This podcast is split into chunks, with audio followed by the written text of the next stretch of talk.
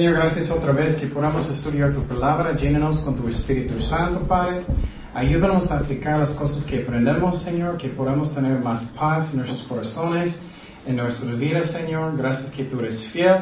En el nombre de Jesús oremos. Amén. Ok, Filipenses capítulo 4. Es un capítulo muy, muy importante en nuestro camino con el Señor. Um, y vamos a empezar en versículo 1. Dice, así que hermanos míos, amados y deseados, gozo y corona mía, estar así firmes en el Señor, amados. Entonces, Pablo está empezando, tenemos que entender que él es un apóstol que está escribiendo una iglesia en Filipo. Entonces, uh, él está como dando consejos y todo lo que el Señor está poniendo en su corazón. Y primeramente, él dice que ellos son amados. Eso es algo que es muy importante. Si hacemos ministerio, que tenemos amor por la gente.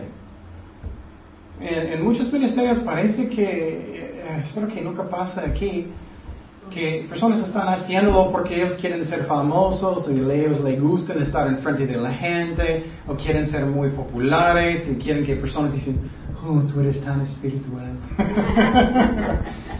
Pero no, él tenía amor por las ovejas. Si vas a ministrar las ovejas, tenemos que orar cómo estás, cómo, cómo, cómo andas con Dios. ¿Estás bien? ¿Estás caminando bien con Dios? ¿Qué está pasando en su vida? ocupas algo. Entonces, él dice amados y él, sinceramente, él amó a las ovejas de Dios. Y yo necesito preguntar mi corazón. Si tu ministerio está cambiando como un trabajo, salir si no arrepientes. Pero pregunta su corazón, ¿tengo amor por las ovejas de Dios o no? Y Pablo tenía.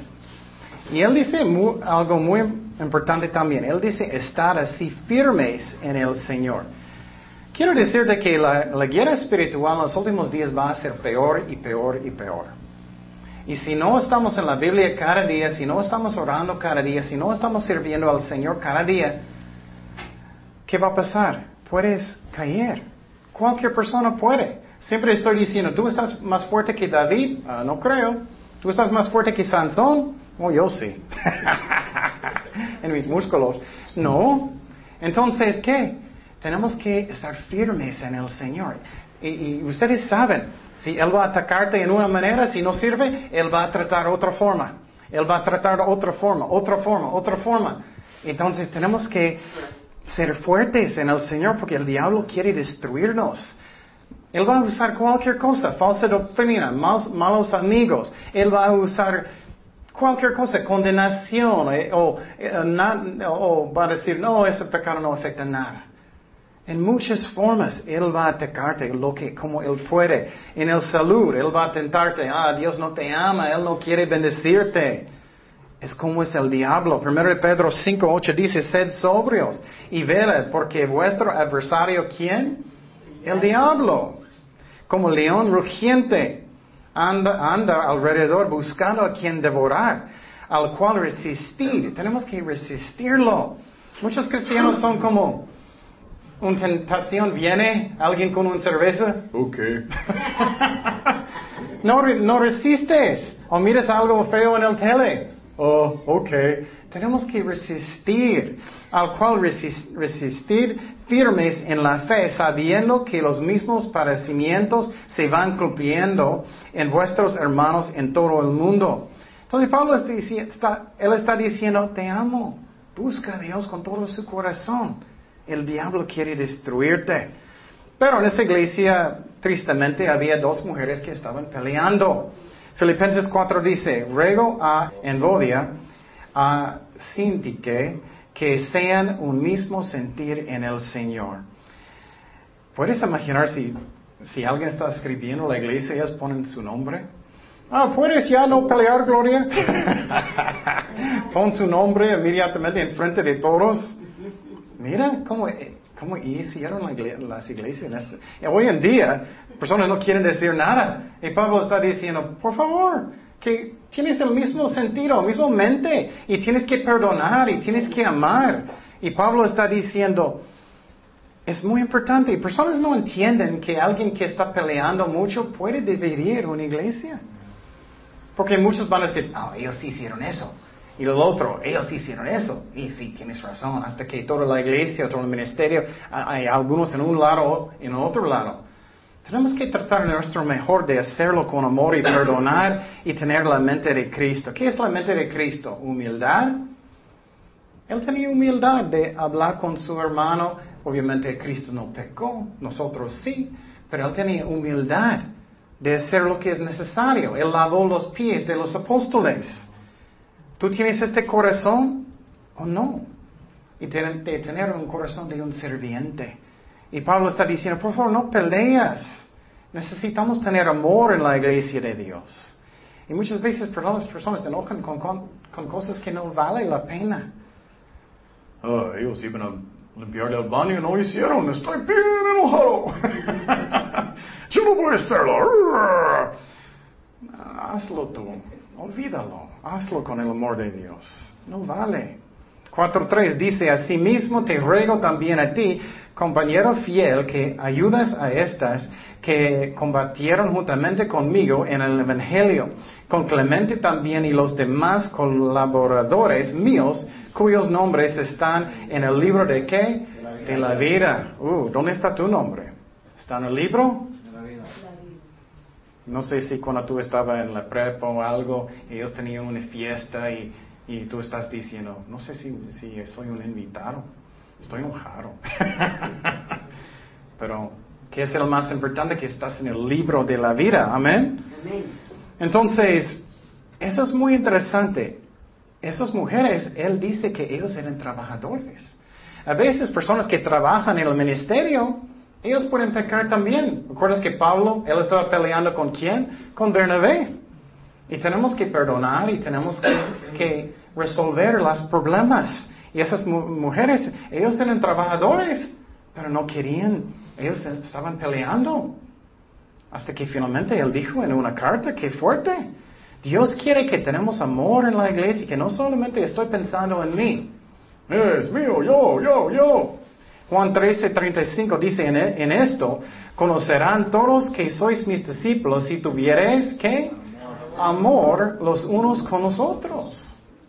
Entonces Dios quiere que tenemos amor. Esas son las palabras de Cristo. Mateo 6, 14 dice, porque si perdonáis a los hombres sus ofensas, os perdonará también a vosotros, vosotros vuestro Padre Celestial. Mas si no perdonáis a los hombres sus ofensas, tampoco vuestro Padre os perdonará vuestras ofensas. Eso es fuerte. Pero eso es como somos, ¿no? La carne. Ay, Señor, perdóname. Pero no voy a perdonar a nadie. No puedo creerlo. No, nunca. Ay, Señor, perdóname. no, tenemos que perdonar. Nosotros no merecemos. Y algo es muy interesante. Él dijo que ellos trabajaron otra vez juntamente. Pero dice que sus uh, nombres están en el libro de la vida. ¿Qué es eso? Es el libro que, de la salvación. Y muchas veces personas piensan que Dios escribió cuando aceptaste al Señor. Ok, ¿quién aceptó al Señor? Ok, voy a poner tu nombre. No, Él escribió cuándo? Antes de la fundación del mundo. E, él sabía todo, Él sabe todo. No es una sorpresa para Él. Dice en Apocalipsis 20:15, y el que no, no, se halló escrito en el libro de la vida fue lanzado, ¿dónde? Al lago de fuego. ¿Qué es el lago de fuego? Ese es el lugar permanente. Hay dos lugares. Uno es el infierno, que está en medio de la tierra. Es un lugar que es temporario como un cárcel. Y después Dios um, va a sacarlos por el gran juicio, después del milenio, y en el gran trono blanco. Y después de eso van a ponerlos en el lago de fuego. Es bien fuerte. Y entonces es muy importante que, que, buscamos a Dios y busca su propio corazón. Estás salvado sinceramente. Cristo es su Señor. Siempre estoy diciendo, Él es sinceramente su Señor. ¿Vives para Él o es un engaño? Muchos piensan que ellos son salvados. Ah, voy a la iglesia, entonces estoy salvado. Ya hice mi parte. No. diariamente vives para Él, diariamente Él es su Señor, vives para Él diariamente. ¿Buscas cómo obedecerlo? Si no lo haces, no estás salvado. Y no, la iglesia no es como, ya tengo mi ticket, ya fui, ¿no? Somos salvados por fe, pero Él tiene que ser su Señor, su jefe. Cuatro. Filipenses 4:4 dice, regocijaos en el Señor cuando? Siempre. Otra vez digo, regocijaos. Entonces, siempre, ¿cómo puedo regocijar siempre? Ay, tengo tantos, no tengo dinero, mi salud está mal, no, no tengo amigos, no tengo nada, ¿cómo puedo? O bueno, hay dos cosas.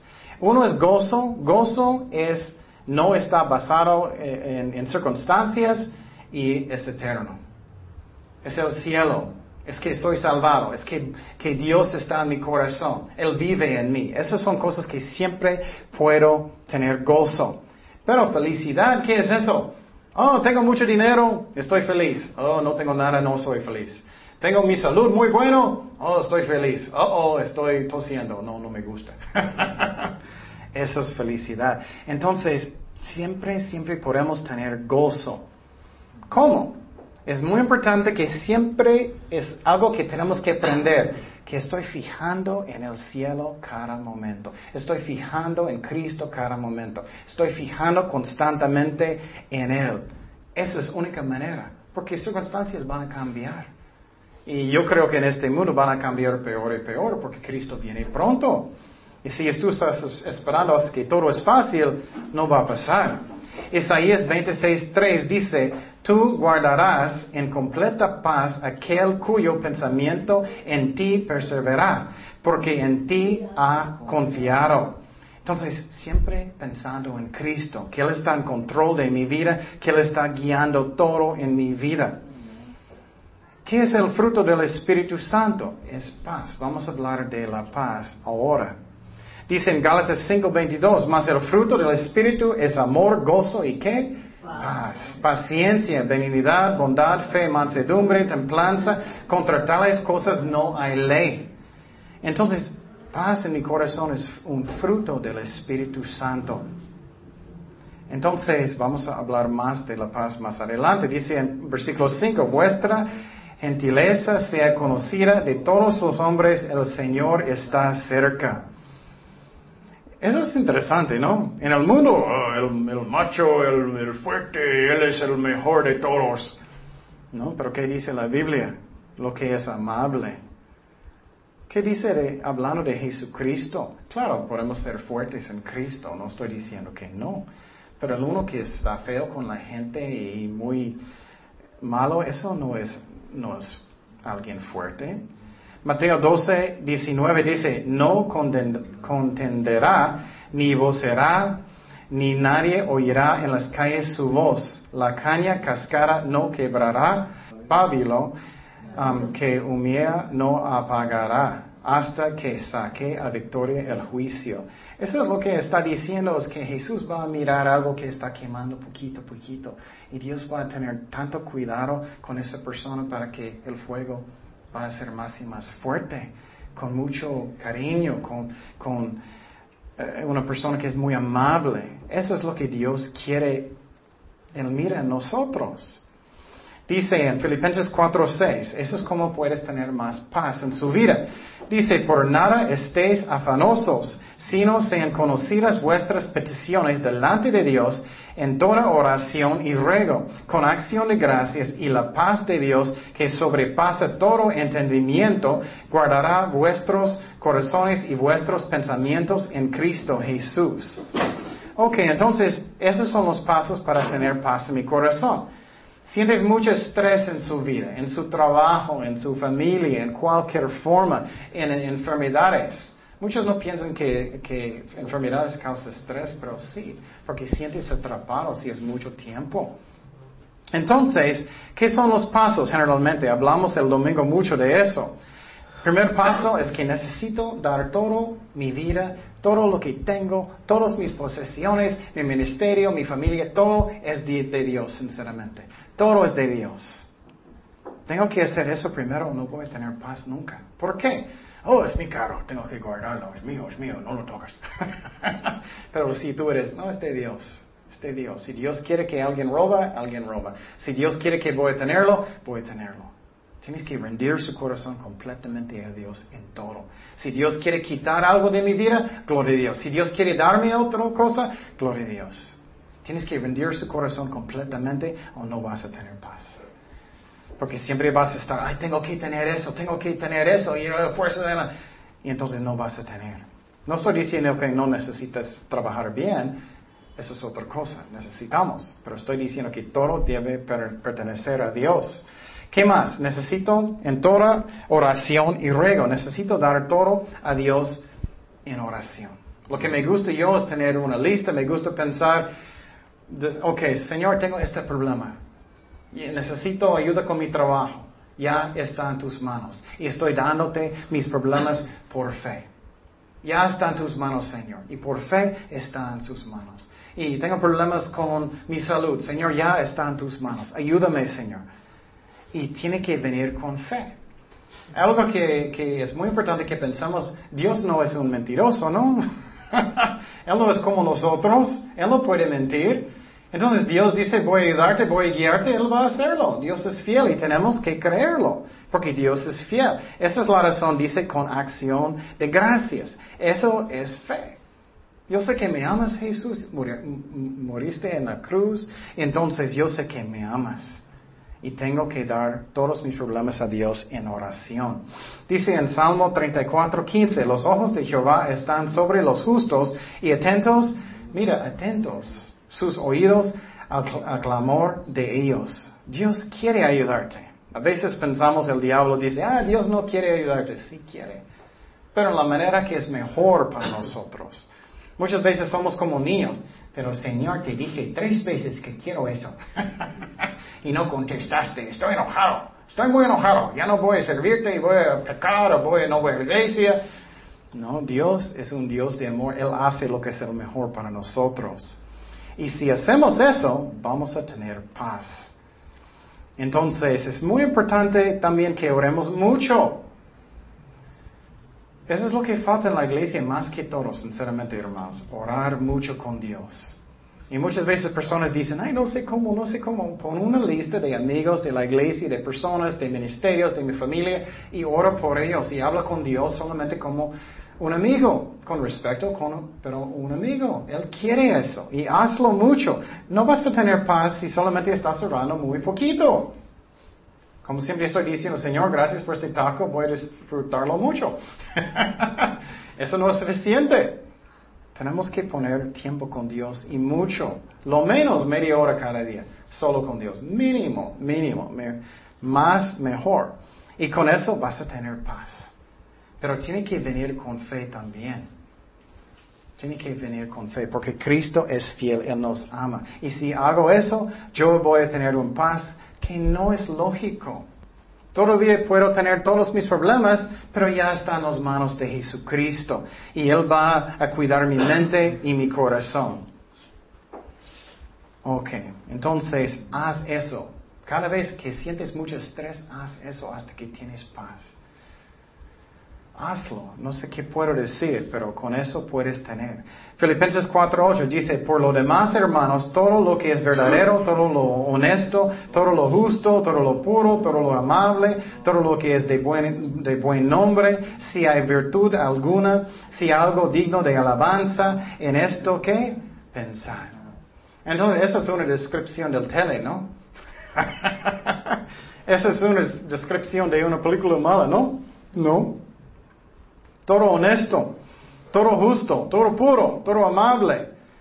Lo que tú vas a sembrar en su mente vas a? Cosechar. Muchas personas dicen, ah, no me afecta, no me afecta, no me afecta. Si tú estás diciendo muchísimas malas palabras, vas a tener una cosecha, es como es. Si estás mirando muchas malas cosas en el tele, vas a tener una cosecha, es como es. Pero si estás sembrando mucho de la palabra de Dios, estás leyendo mucho, escuchando estudios bíblicos mucho, orando mucho, ¿qué vas a tener en el futuro? Una cosecha que es hermosa, es como es. Pero muchas personas son engañadas, ellos dicen, ah, no me afecta, no me afecta, no me afecta. vamos a mirar lo que dice Dios. Si tú dices que, que no me afecta, ¿qué dice la Biblia? Gálatas 6, 7 dice, no os engañéis. Estás engañado si tú piensas que no te afecta. Dios no puede ser burlado. En una forma estás burlando de Dios. Ah, voy a hacer lo que quiero. Pues todo, todo lo que el hombre sembraré, eso también segará. Porque el que siembra para su carne, de su carne segará corrupción. Mas el que siembra para el espíritu, el del espíritu segará vida eterna. No nos cansemos pues de hacer bien, porque a su tiempo segaremos, sino que desmayamos. Eso pasa mucho, especialmente con algunos cristianos que tienen tiempo con Dios. Ellos piensan, ah, estoy sufriendo y tengo, tantos problemas y cosas están pasando. Oh, voy a desmayar y voy a pecar y no importa. No haces eso. No haces. Vas a cegar cosas bonitas en el futuro, no es inmediatamente, siempre. Entonces, pregunta su corazón, ¿qué estoy usando con mi tiempo? Mirando malas cosas, mirando cosas espirituales, escuchando cosas buenas o escuchando cosas que no son buenas. Vas a tener una cosecha y tú decides. Un ejemplo muy triste hoy en día es pornografía. Muchos hombres dicen, ah, no me afecta, no me afecta, solamente estoy admirando la creación de Dios y justificando todo, ¿no? Y puede ser un adicto y más y más y más y más y más hasta que estás haciendo mucho con prostitutas o lo que sea. Pero Dios puede sanar su corazón, pero tienes que arrepentir. Filipenses 4.9 dice, lo que aprendisteis y recibisteis y oísteis y visteis en mí, esto hace. Uh, eso es fuerte. ¿Tú puedes decir eso? Todo lo que hago, tienes que imitarme. Eso es nuestro testimonio, es muy importante. Esto hace, y el Dios de paz estará con vosotros. Entonces, qué fuerte. Entonces, Pablo está diciendo, puedes imitar a mí, estoy imitando a Jesucristo. Tu testimonio es muy importante. Muchas personas dicen, no afecta a nadie, no afecta a nadie, ¿sí? Si estás en la escuela va a afectar, personas están mirándote. Si estás en, un, ministerio, personas están mirándote. Oh, él está mirando eso, entonces yo puedo. Oh, yo puedo. Entonces, pregunta su corazón, ¿tú puedes decir eso a personas? ¿Puedes imitarme? de Corintios 11, 1. Uh, uh, Ser imitadores de mí, así como yo de Cristo. Wow, qué fuerte. Y Pablo, él tenía paz en su corazón, él estaba haciendo todo lo que él podía para Cristo. Versículo 10. En gran manera me gocé en el Señor de que ya al fin habéis revivido vuestro cuidado de mí, de lo cual también estabais solicitados, pero os faltaba la oportunidad. Eso es algo que es muy interesante. Pablo está diciendo que la iglesia en Filipo, ellos, filipenses, ellos querían dar una ofrenda a Pablo. Pero ellos no podían porque ellos no podían localizarlo.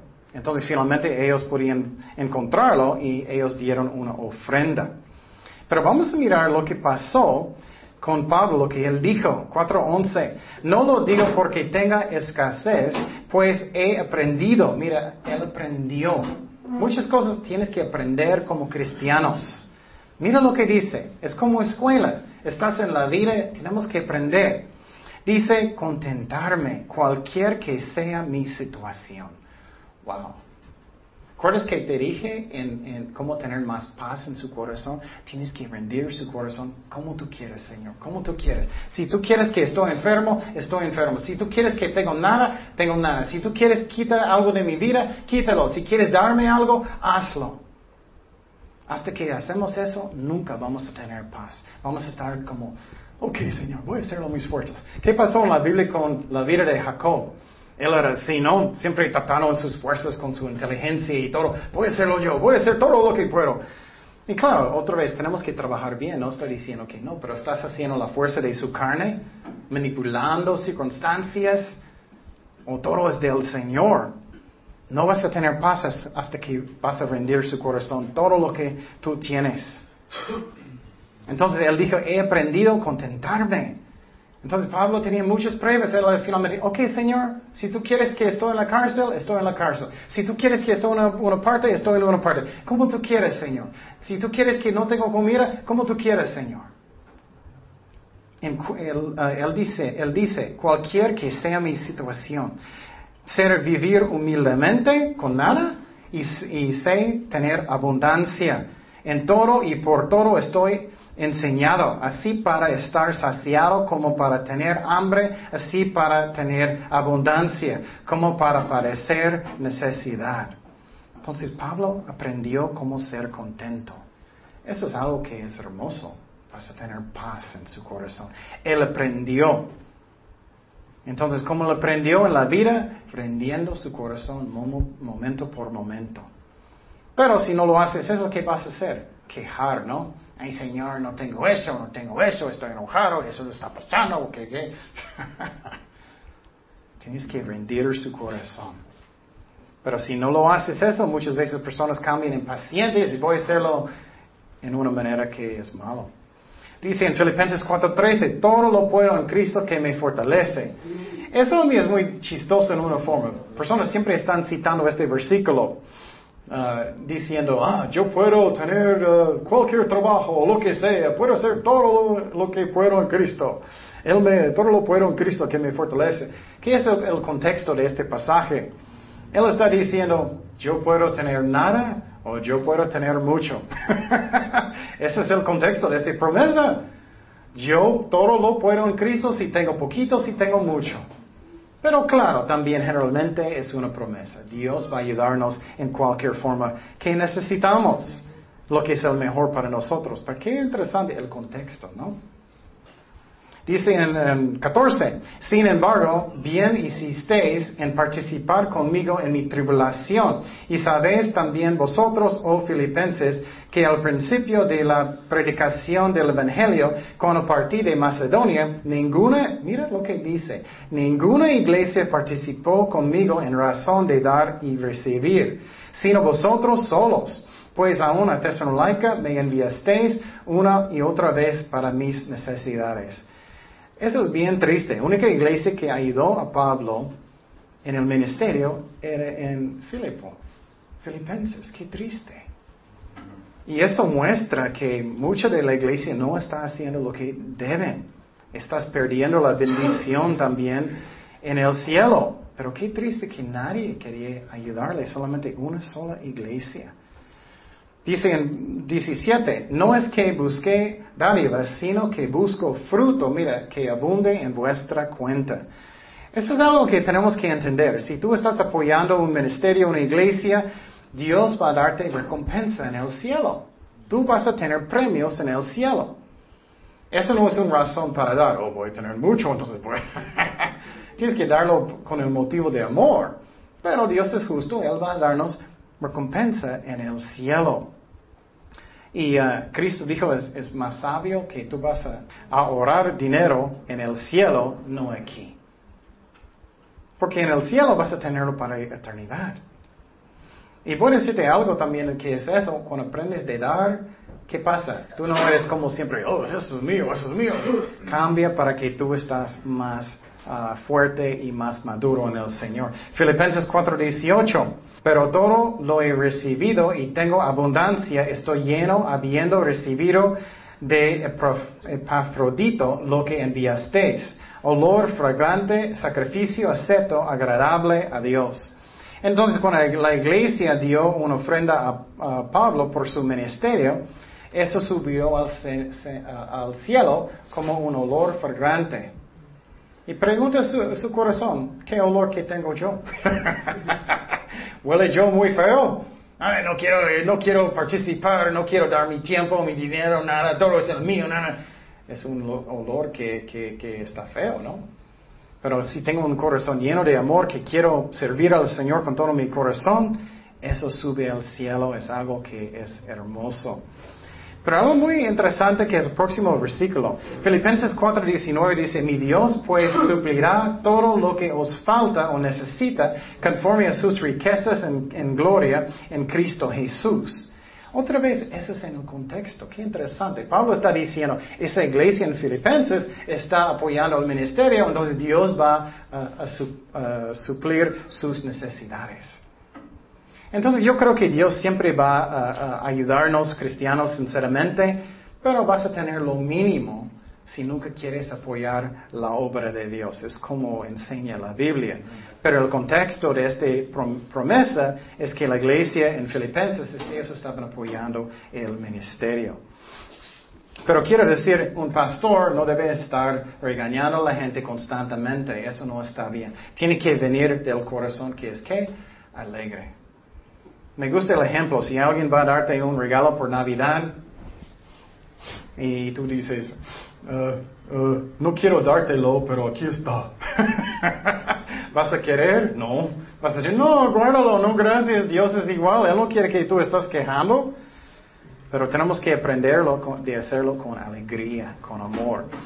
Dice en uh, Romanos 8:32, el que no escatimó ni a su propio Hijo, sino que lo entregó por todos nosotros, ¿cómo no nos dará también con él todas las cosas? Ese es un versículo que es muy importante. Si tienes problemas en finanzas, en tu vida, Dios mandó su Hijo, el Padre. ¿Cómo Él no quiere ayudarte? Dios no va a decir, oh, voy a mandar a mi hijo para ayudar, para salvar su alma, pero no quiero ayudarte con sus problemas. No, Dios mandó a su hijo, Él te ama, Él quiere ayudarte, Él quiere bendecirte. Filipenses 4:20, al Dios y Padre nuestro sea gloria por los siglos de los siglos. Amén. Entonces, uh, um, Dios quiere bendecirte, Él quiere guiarte. Uh, dice en 21, saluda a todos los santos en Cristo Jesús, los hermanos que están conmigo os saludan, todos los santos os saludan, especialmente de los de la casa de César. Eso me gusta, algunas personas aceptaron a Jesucristo en el palacio, los soldados aceptaron a Jesucristo. Y mira, tenemos que saludar. ¿Qué dijo Jesucristo?